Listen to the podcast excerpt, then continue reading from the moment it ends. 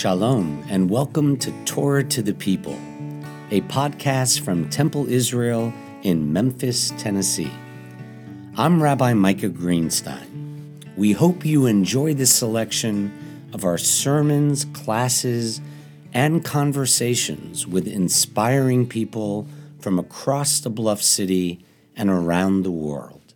My dear friends, this week in Torah time, Deuteronomy 11 through 16 continues Moses' farewell addresses to our ancestors, actually, the second of three. The portion begins with the word re'eh, see, as in, see, I set before you today a blessing and a curse. The big idea is that we all have a choice every day of the week and in every stage of our lives. That word, see, re'eh, is in the singular, meaning you, each of you, each of us. Even when facing the very same reality, have a choice blessing or curse, life or death. You know, the ability to make moral choices, I think, is one of Judaism's greatest gifts to the world.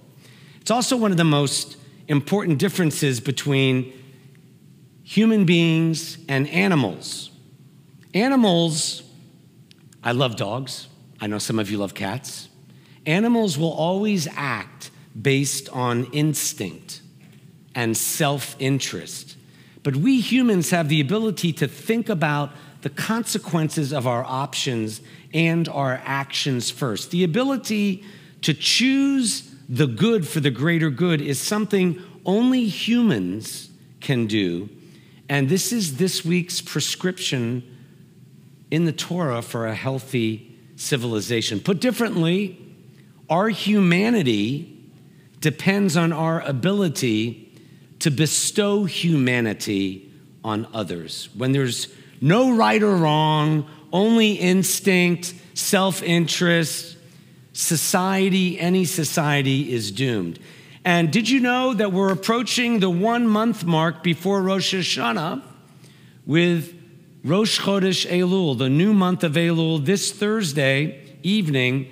We're supposed to start an accounting of the soul a cheshbon hanefesh, a personal inventory on our own moral discernment. I think one of the great errors prevalent in recent times is something called moral relativism. The thinking goes like this Everyone's entitled to his or her opinion. There's no right or wrong. What's true to you may be false to me. Each person has a right to his or her position. Of course, everyone has a right to his or her position. But being human, from a Jewish perspective, is about more than rights, it's about our obligations to others and differentiating gradations of sins.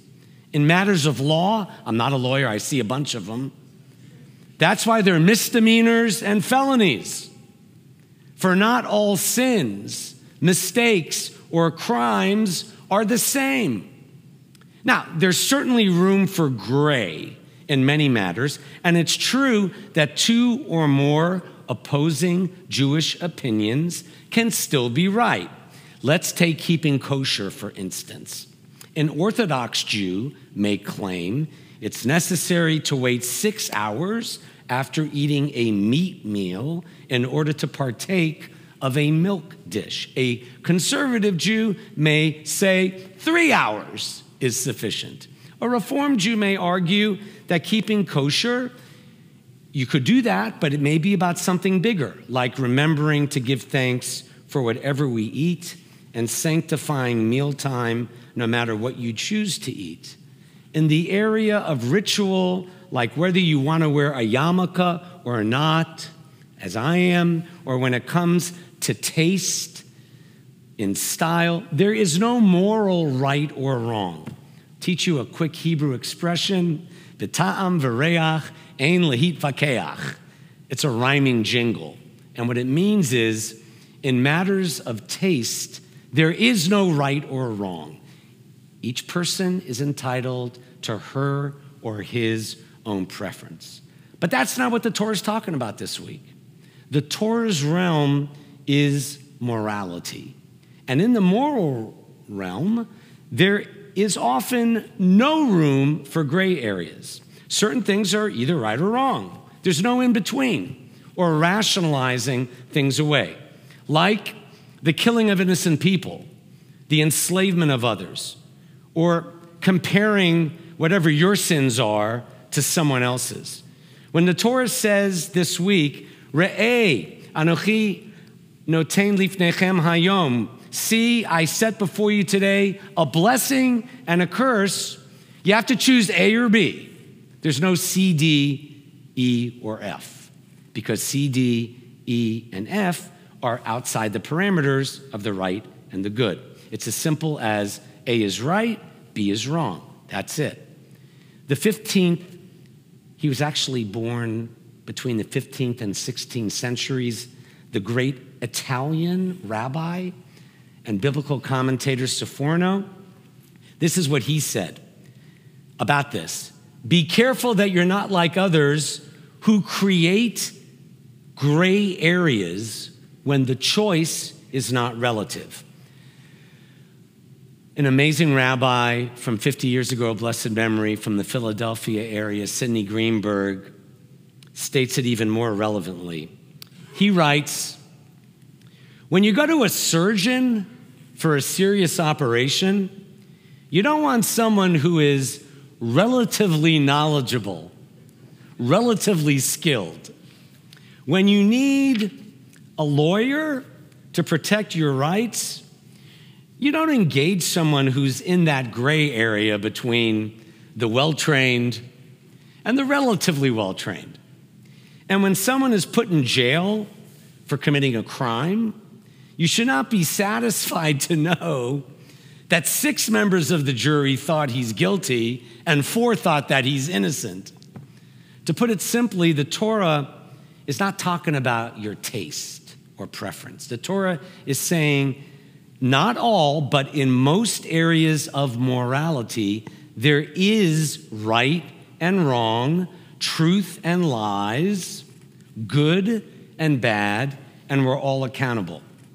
So no one can say, therefore, maybe Hitler was right, maybe he was wrong. It all depends on your point of view.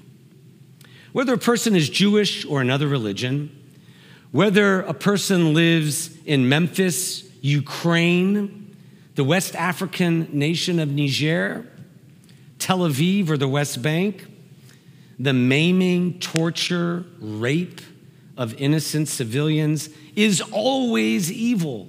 Evil is evil. Condemn it, the Torah commands. Don't try to explain it or defend it. Now, fortunately, daily life doesn't center around those kinds of scary and violent offenses. But for every person in this chapel, life does present ongoing choices of right and wrong. So this week, God says, See, I set before you today, not back then, but today, a blessing and a curse. Take your pick. To live is to choose. I have two points tonight. That's point one. My second and final point to glean from this week's Torah portion on this Shabbat Re'eh is going to be briefer and it's a different idea. What we see or choose depends on how we see. Two p- people can look at the very same situation one will see in it despair, the other will see opportunity. One will see in it life, another may see death. One may see in it challenge, the other hopelessness. The same reality that discourages one person can somehow bring out the best in another person. So, on this Sabbath that reminds us to live is to choose, let's think hard, yes, about the choices we've been making as we head towards Rosh Hashanah, but let's also reflect on how we choose to respond to whatever life throws our way.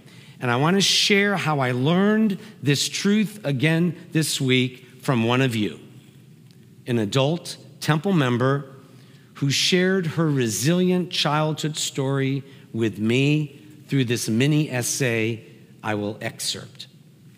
She writes The bathroom was hot. That's what I remember the most from my five year old self, squeezed between the pipes of the sink and the floor. I could hear my sister screaming from the beating she was getting in the next room. I wanted to save her, even at that age. But self preservation dictated I stay quietly pressed against those pipes, holding my breath and saying the simple prayer my older sister had taught me God, find us, see us, and save us. It was simple but powerful, and I would say it to myself many times while growing up. When I think of Zion, this brave woman said to me and wrote to me, I think of a spiritual place shared by the mind and heart. It's a place where one makes a holy life, regardless of what is going on outside or what is happening to the body. Growing up as an abused child, I learned early on that the body truly is a vessel. It can be guided into Zion, but there is much work to be done. Abusive families are built on generations of fear and trauma. Spirituality, on the other hand, is built upon love and trust in God. I felt that love before I ever knew what God meant. Oddly, the dangerous form of love my parents taught me differed greatly from that which was growing in my child mind. I started researching various religions at that young age, and I latched on to Judaism as my hope, my potential Zion, even before I knew the term.